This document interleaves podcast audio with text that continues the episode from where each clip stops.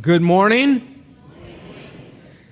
it is great to be uh, here today. I hope you made it through the rain okay. Uh, I'm excited because we have a new series, uh, as you'll see from the set behind us and on the screen and the bulletin that you have, called uh, Living the Dream.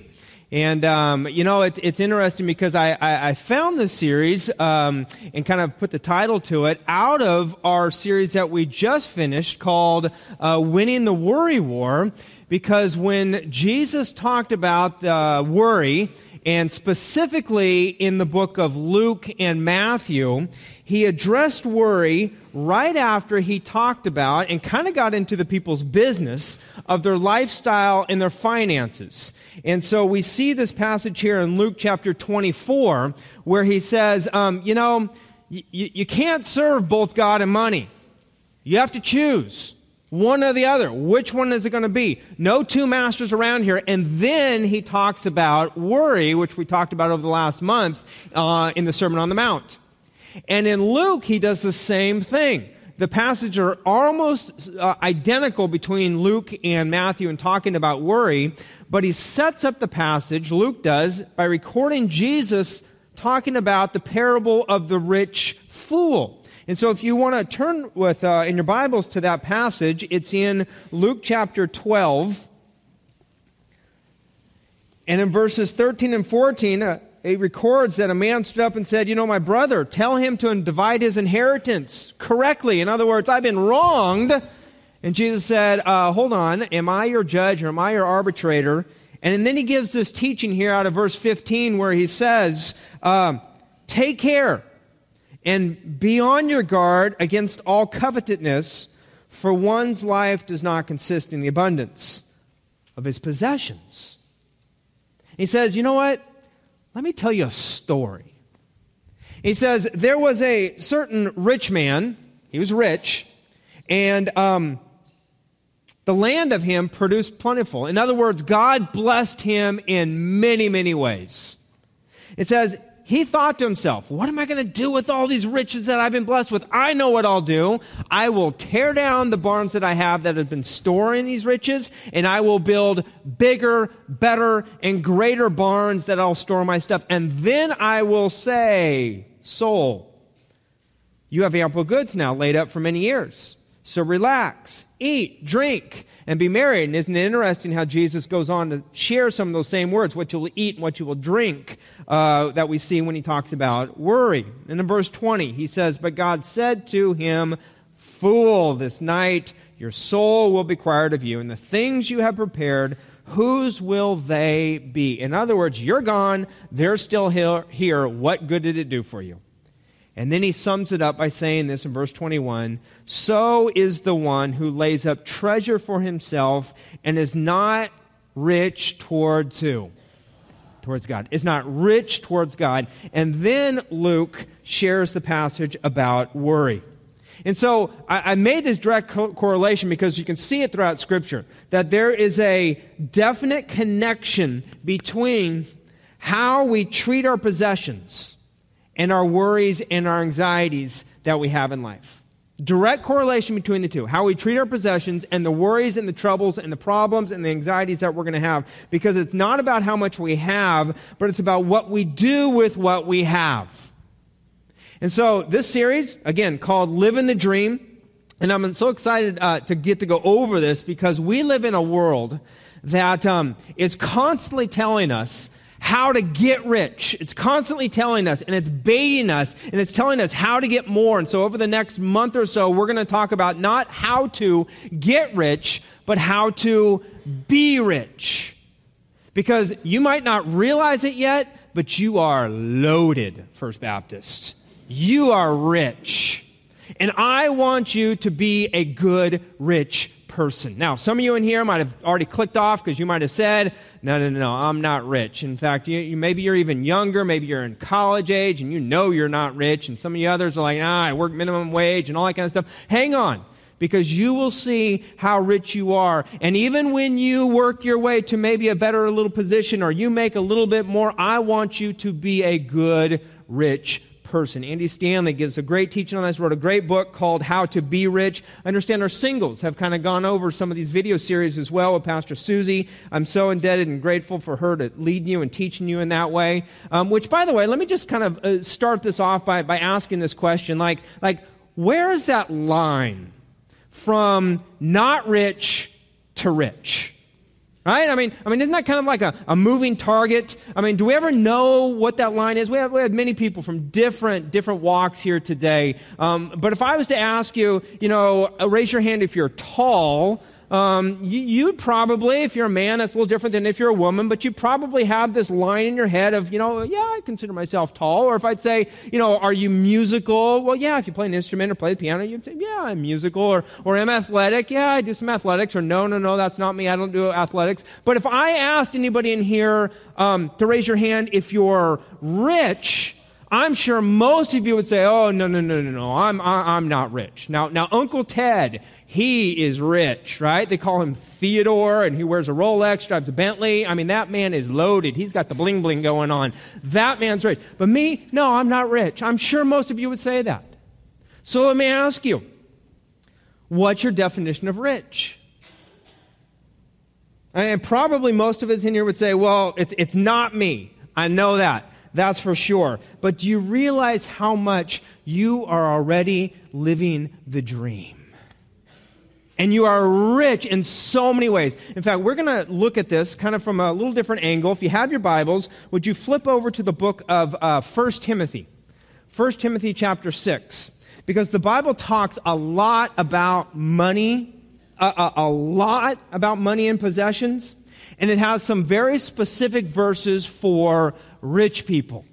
Now, if you're looking for 1 Timothy, um, it's right before what book? Second Timothy, good call. Um, it is uh, it, it's the first letter that that Timothy uh, was written by a man named Paul. Uh, who wrote to Timothy, and Paul specifically addresses rich people. So God is inspiring Paul to write these words through the Holy Spirit that was written to Timothy and is written to each and every one of us here as well. And Paul should be one to talk because in his day and age, he was very much a rich person until he came to know Christ as Lord and Savior. Because it was illegal for him to be uh, a Christian back in that day. And so he had his possessions stripped from him. He's later thrown into prison. Um, but he had some very specific words for rich people. And let me read them to you. Here's what it says out of 1 Timothy chapter 17. It says, As for the rich in this present age, charge them not to be haughty but uh, um, nor to set their hopes on the uncertainty of riches, but on God, who richly provides us with everything to enjoy. They are to do good, to be rich in good works, to be generous and ready to share, thus storing up treasure for themselves as a good foundation for the future so that they may take hold of that which is truly life.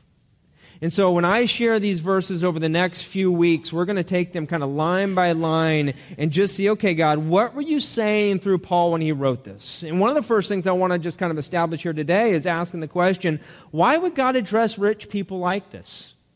I mean, shouldn't the Bible be for, you know, everyone? Why, why does he kind of separate out the rich and specifically address the rich? I mean, I mean, look at the first few verses, or first, first few words of verse 17. It says, As for the rich in this present age. And what I've kind of kind of learned and see, and I hope you understand this as well, is that rich people have kind of some unique issues in their life. I mean, rich people have some unique temptations that they go through. Rich people have some unique uh, responsibilities that they have. They have some unique decisions that they need to make in their life. And it can be very challenging to be rich. In fact, it can set up a lot of trials that non rich people don't have that rich people have. For example, rich people like have to think about college. And uh, some of them have to think about savings plans for their children or their grandchildren uh, to go to college um, and kind of get those things going in the right way. Rich, people have wills, right? and it wills or trusts, and, and they have to ha- plan for their estate because um, they'll run out of time before they run out of money, right? Rich people, get a load of this, they have perfectly good TVs in their homes but they take these TVs and they throw them out because they want to have a different TV. And then they have to like decide should they have plasma or LCD TV, right? Right? You know, you know some of these rich people, right? And, and then they have to decide is it like a 45 inch screen, a 50 inch, 55 inch, 60, or the Costco special, which is about as big as that screen right up there, that they put into their home? Rich people have to decide do they buy the CD or do they download it onto their iPod or do they upload it to their MP3? Rich people have like these kids who like get a lot of things for Christmas in other uh, places and then they have to take the things that their rich kids get and they have to store them in their homes. And sometimes that can be very difficult to find space for all the stuff that the kids have to have, right? Rich people have like multiple bedrooms in their homes. Some of them don't even have anybody living in them anymore. And so they have these rooms that are there, and like, you know, they have to have relatives maybe come over for Christmas and times and say, okay, you can stay here for but not too long, but you know, stay here for a while, and you can come in here. In fact, rich women will stand in front of their closet now, I've not, I've not seen this, I've just heard about this. And they will say, I have nothing to. Oh, you know some of these rich women, huh? You, you, some of you may live with them, right? Right? And then there's like these rich men who have these houses for their cars, right? They're, they're called these car houses. And, and they like to go out into these car houses and do things in their car houses and they like to spend time there. Sometimes they even get so much stuff that they park their cars outside of their car houses so that they can enjoy more time in their car houses. And some of them will even like say their cars, they'll say, you know, we need a new car. And the car that they have right now still runs which sets up a really hard, you know, predicament because then you have to decide what kind of car you want, what kind of color it is, and how much gas mileage and how much you want to pay. And I mean, just complex things for, for choosing a car. In fact, rich people have, um, you know, they're uh, like employers. Um, some of them work for themselves, but they have employers, and these employers say you can have two or three weeks of vacation, and I'll still put money in your bank account when you're on vacation. It's called vacation time which sets up, you know, an odd thing because then you have to decide where you go for vacation and do those kind of things like that. And so you get paid for going on vacation, and that's kind of odd to, to have to do. Rich people, they have these gym memberships right? And they get to choose what night they go to the gym and get to work out and exercise. And even if they want to stop going to the gym, they can still be members of that because they have like draft checking and you know, you just keep paying it and you can say that you're a member of that gym even if you don't want to go. That's, that's fine. You can still do that. Rich people, they have like, you know, and this is really hard sometimes, uh, 247 different channels on their cable or satellite plan, and they have to decide each night what they want to watch and what they don't want to watch. I mean, tough decisions, right? Even some rich people even like get paid to go to school. They get paid to go to a university. Maybe they even get a scholarship or athletic scholarship or a music scholarship or an academic scholarship, and they have to get paid to get their education. And, and rich people, they go to these places called restaurants. And when they go to the restaurant, like they sit down and someone gives them this menu and they have all these food choices on this list and they have to decide what food choice they want. And they say, I'll have that one. And then it just like appears before them um, in a matter of time. And they have this food that's there that then they have to eat because they're, they're, they're rich. In fact, rich people keep their money in trash cans. Let's see if we have any of them here. How many of you have drive a car? How many of you have a car? Okay? How many of you have an ashtray in your car? How many of you keep money in your ashtray? There you go. You keep money in your trash cans. That's what you do. You are so stinking rich. Which, by the way, um, uh, if, if, if, you find out you're one of these rich people and um, you, you cannot imagine, like, where does all my money go? Like, I, I, I want to do more with it and I want to be able to make, you know, budget and all that kind of stuff. If, if you are in that place and you are kind of having some difficulty with that or just want to learn more about the finances that God has blessed you with, we have a class, um, Dave Ramsey. It's on video that is going to start up in about 10 days. It's a week from Wednesday. I highly, highly encourage you to attend that class. You can see information on that uh, in your bulletin or out in our Next Step Center um, to get into that class and just kind of understand how God has blessed you and how to use your finances in a way that's honoring of God. Because here's what's funny about this. Some of you who deal with some of those issues that I just talked about would not raise your hand if I asked you, Are you rich? And what's hard is if the Bible addresses the rich, but no one thinks they're rich, then what do we do? I mean, you might say, oh, no, my boss, he's really rich. He should be hearing this word. Well, you know, what's interesting is that they did a Gallup poll not too long ago here in America about what Americans think about being rich. And it basically came back that one income group of money, ju- uh, income workers, just above them is who people think that they are rich. In other words, there was people who were made less than $30,000 and they were asked, um, uh, if your household income was less than $30,000, um, what does it take to be rich? And they said, well, if you made about $74,000, somewhere between $60,000 and $74,000, then I would be considered rich. And then they asked the people, okay, who made thirty to fifty thousand dollars. They say, okay, what's rich? And they said, well, if you made like a hundred thousand dollars, then you would be considered really rich. Basically, you double it plus a little bit more. Um, uh, that would be rich. I asked my men this at breakfast this last Tuesday. I said, what What do you consider rich? And someone just kind of quipped off. It's about double of what I make. And you know, it's kind of a funny response, but it's true. That's what they have found out from people. And then they did another general poll to look for the medium income income of those who are considered rich. They found it to be, you know, like $120,000 household income. But I guarantee you, if you make $120,000 here combined income, you don't consider yourself rich. Because you probably think, well, you know, we got the bills and we got the college funds and we got the cars, we got the dance lessons and all the rest. And then they asked, you know, okay, we, we got what this rich is. It's like, it's like $5 million, which know, money kind of coming in. But I would guarantee you, those whose assets are worth about $2.5 million, they don't think they're rich. They think the other people, the ones next up, just up from them, are the ones who are rich. And it's honestly because problem is you don't feel rich. And when I just talked about how you are rich, Nobody stood up and said, Yeah, because nothing changed. You, you, you still, you, you don't feel it yet. You don't feel as though you're one of those rich ones. And if you don't feel that you are rich, then you'll keep trying to get rich.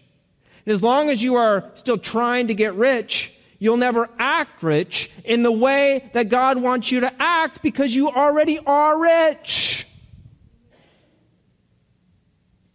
See, most of you crossed that line years and years ago. to be honest with you, when you were born here in America, you crossed that line compared to other places in the world. And what I want you to know and to feel and to sense here today is that you are rich. Because God has richly blessed you way beyond even material possessions. But we're just going to get talk about that for a little bit right now.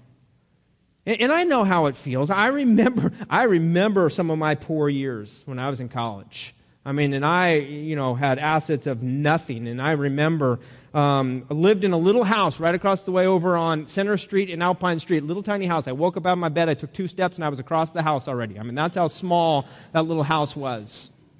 And um, remember a, a, knife salesman came by uh, he actually went to the church and asked if he could do a little presentation on me he said okay come on by and he comes over to the house and, and he asked for a piece of bread and he's like doing all this demonstration he's like dicing it up and he says what do you think of my knife and my first thought was you just took my last piece of bread I remember thinking that one. I mean, I mean, I was so poor. I had kids in Haiti who were sponsoring me. I was so poor.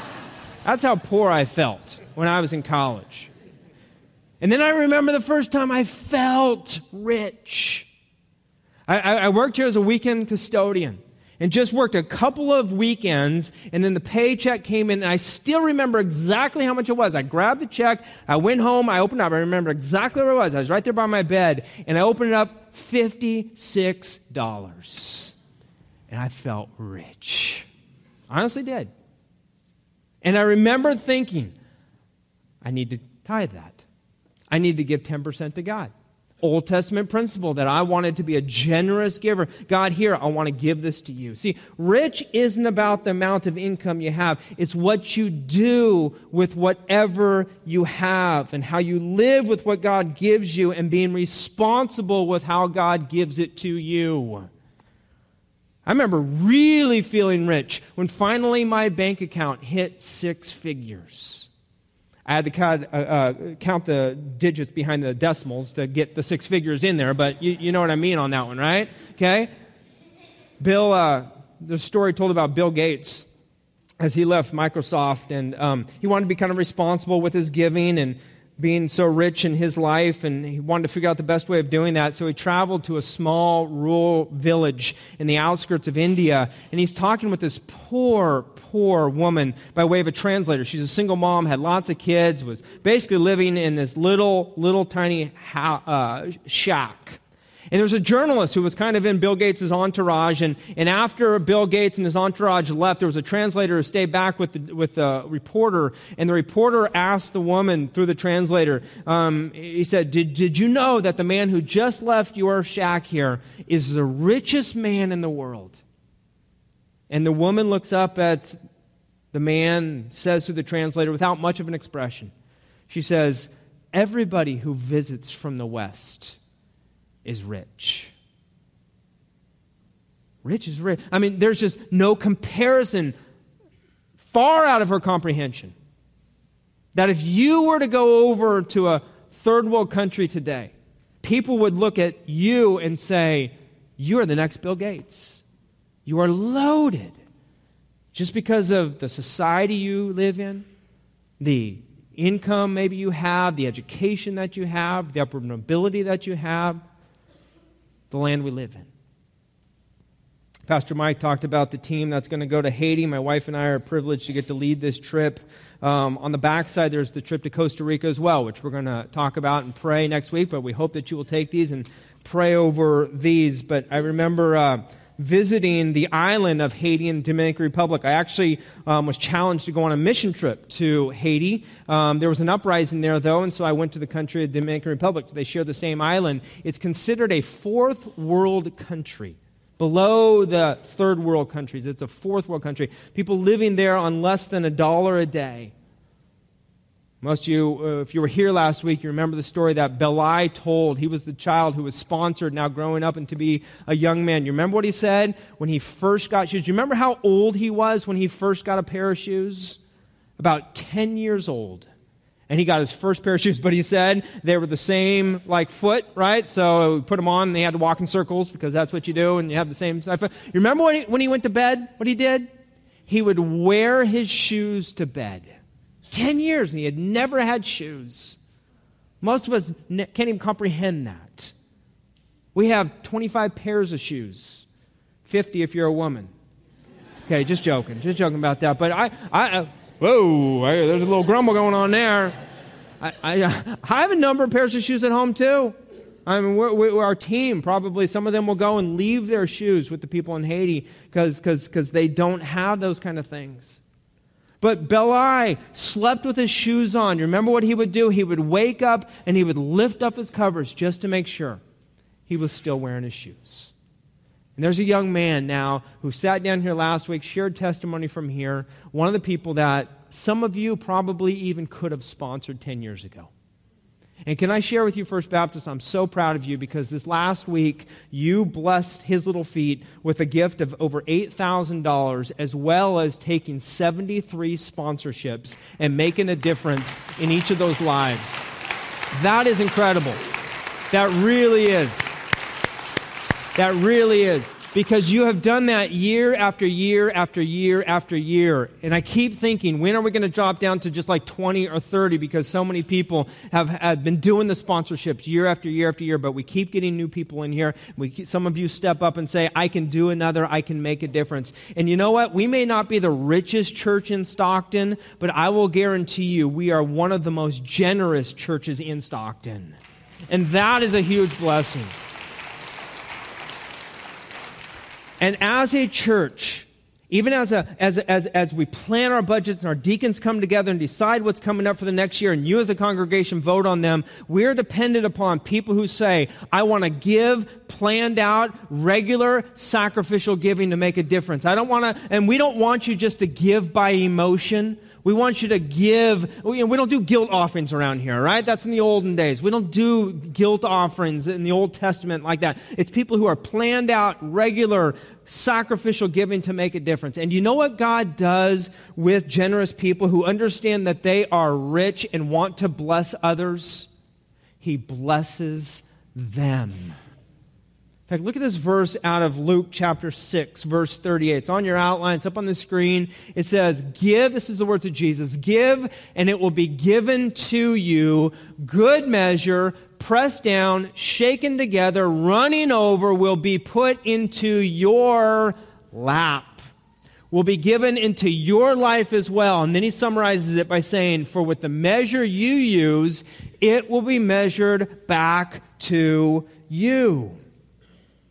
And I have a feeling that God blesses churches that also understand that they are blessed and that they are rich and that they need to be good stewards to bless others around them. In fact, let me share with you how this is, I, I believe, is happening even here at First Baptist. Some of you have seen, we've had some equipment out in the front of the church, and the next few weeks we'll have some equipment up on our scaffolding, um, on our um, uh, uh, steeple. Um, we were approached by a cell phone company, by Verizon a number of months ago um, uh, because we have the second highest point um, in Stockton.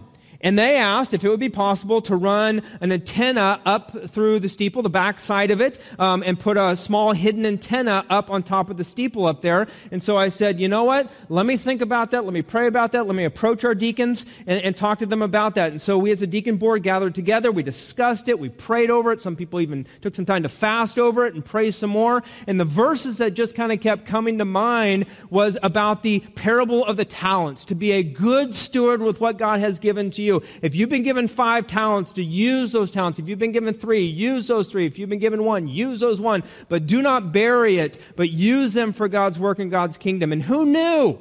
Who knew that over 60 years ago, when they built that steeple up, that would be the second highest point where we could then utilize that for God's work and God's kingdom and God's work? I was talking with uh, one of our old time saints about that fact, and she said, Who knew? That when we built that that long ago that it could be used in that way to bless the ministry. In fact what the deacons voted on was they said we want all that payment that would be generated from that to go to pay off the building to go out to pay off that debt because we know we still owe on that so we can continue to use god's resources and finances to bless the work of the ministry and the missionaries and others around this world. Sure we'll take the world's money and use it to do god's work. Absolutely and so we just kind of feel like God has blessed us in this way. Good measure, pressed down, shaken together, running over, filled into our laps. In fact, th- that gives us an opportunity not only to, to allow one building to pay off another building and to try and erase our debt, as we'll talk about that in the fall time, but um, we told the, the cell phone company, we said, you know, we don't have enough power coming into our building. It's a 60 year old building. We have so many more lights and gadgets and PowerPoint and all that that wasn't around back in the, in the 1950s. And so we said, um, Do you think that you could run electricity into our building and help us get up to kind of the 2015s in that range? And, and they said, Yeah, we can, we can help you do that. We said, Could you do it for free? And they said, We can do it for free. We'll do it. And then we said, um, you know, we uh, have internet service around here. Um, coming out of our cafe, and, and many people utilize that. And even in the building here, we try and utilize that internet service for Bibles and looking up online and things in the service. And so we said, it's just not a strong enough signal. Um, do you think that you could, you know, give us greater access to that? And they said, sure, we can do that. We said, for free? They said, Yeah, we can do that for free. And Pastor Scott was marvelous at helping us do this and kind of talk to these people. And he said, You know, pretty soon we're going to have to paint our steeple because it's, you know, it's um, getting a little old up there and the paint isn't on there quite right. And so, you know, we're going to have to paint real soon. Do you think you could paint our steeple for us when you get done with doing the work that you're doing? They said, For free?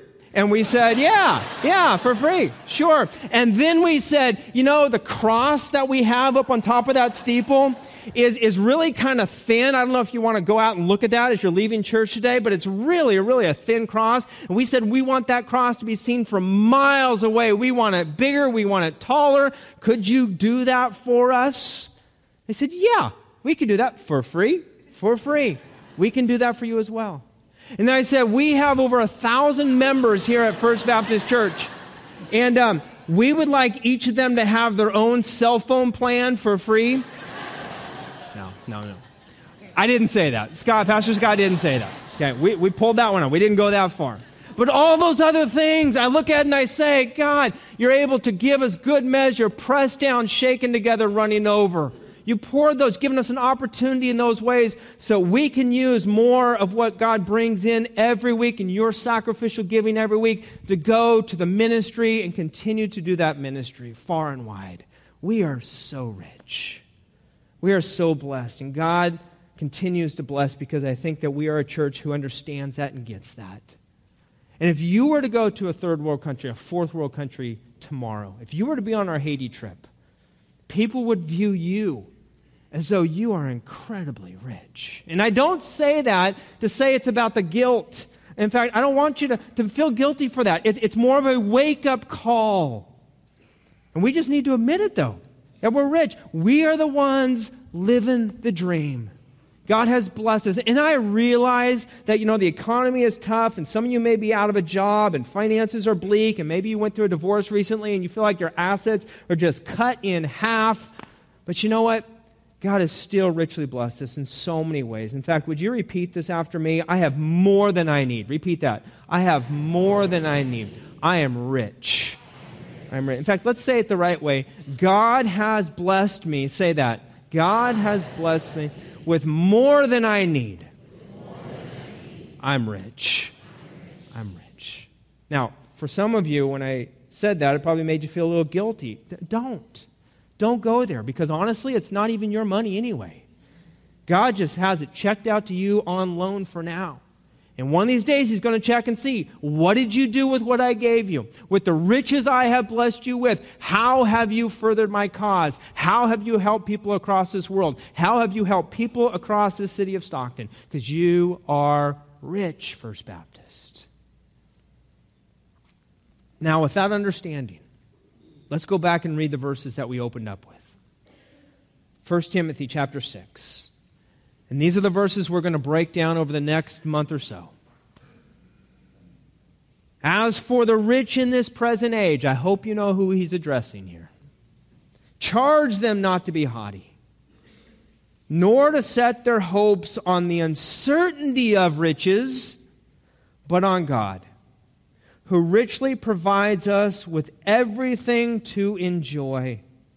They are to do good to be rich in good works, to be generous and ready to share, thus storing up treasure for themselves as a good foundation for the future, so that they may take hold of that which is truly life.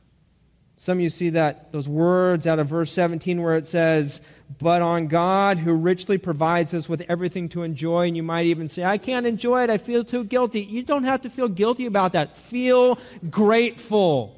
Know that it's from God and then be responsible, which is what we're going to talk about in the next few weeks. You know, I've been talking mainly about the monetary gifts that God has blessed us, but so many of us are blessed in so many, so many more ways. I was with a young man um, few years ago on the night that his wife asked him for a divorce. And um, he did not want it. Um, he's a Christian.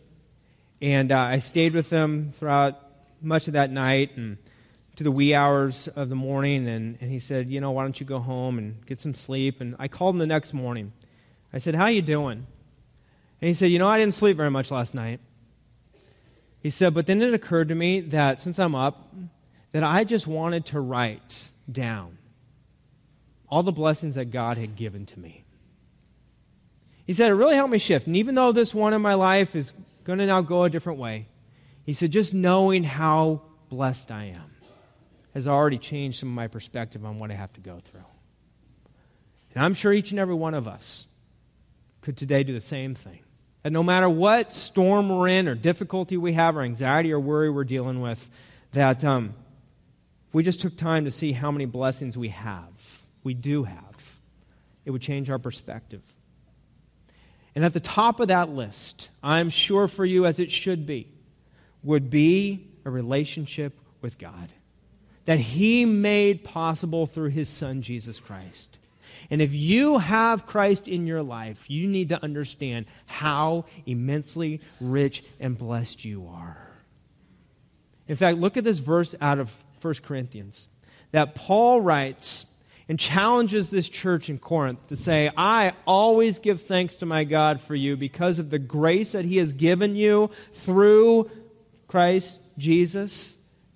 And then look what he says. He says, For in union with Christ, when you are joined together in Christ, you have become rich in all things in all things. First Baptist, yes. Monetarily, yes. According to the world or compared to the world, yes, yes, and yes, we're loaded. But do you realize how much it is just because Christ is in a relationship with you, just because God has opened access to you to have a relationship with Him? That's where true riches are found. That's where true riches start. That's where true riches come from. The union with Jesus Christ. It's why we do communion. It's why we remember what Jesus did for us. For when he went to the cross years ago, he got into the upper room with his disciples, wanting to share with them how blessed they were, and wanting to tell them that as I now go to the cross, this juice, this wine, this blood is symbolic of what that work is by giving my blood for you. And this bread what we call a wafer or a cracker is symbolic of his body that was broken for us on the cross. That allows us to have access to relationship with God through his son Jesus Christ. And this scripture says that when you have that union with him, oh, oh, you are rich in every way. Don't ever forget it. Don't ever forget it. So when we come to this time, I pray that it will be a part of your blessings, that you will remember even now. If perhaps you do not know the Lord Jesus as your personal Lord and Savior, then we ask for you just to wait. This is a table for those who are a part of his family. However, we want to give you an opportunity that maybe now you know how rich you can become by being in union with Christ. And so we'll give you an opportunity. For others who know Christ as Lord and Savior, this is an opportunity to do some contemplating any sin you might have in your life, to confess that over to the Lord and say, God, I want to come to this table pure, righteous. That's what Jesus does for us. And so to take some moments now, even as we pray, and we'll take care of those two things. So why don't we pause for a moment, prepare our hearts for communion, and let's pray together. God, thank you for every richness, every blessing we have in Christ. For those are the only blessings that we ever, ever need to have. If we were even dirt poor on this world, Lord, we would have everything by just having Jesus. But God, I thank you for the rich blessings that you've given to this country, that you've given to this congregation. Not rich because of finances, not rich because of what we have, but Lord, rich because of what we do with what we have. And so, God, thank you for this time that we can focus upon you and focus upon your goodness and your blessings of how you have blessed us in so many ways. We remember the act that Jesus did upon the cross breaking his body, pouring out his blood for us.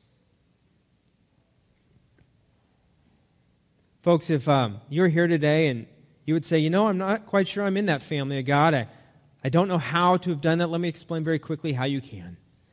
By faith, if you believe that Jesus Christ is God's Son, and you are asking Him now to forgive you of the sins that you have committed and forever will commit, if you're asking Him to come into your heart and help you to overcome those sins, to help you to live more along His line, to help you to repent and turn to following Him, and Jesus says, I will come in.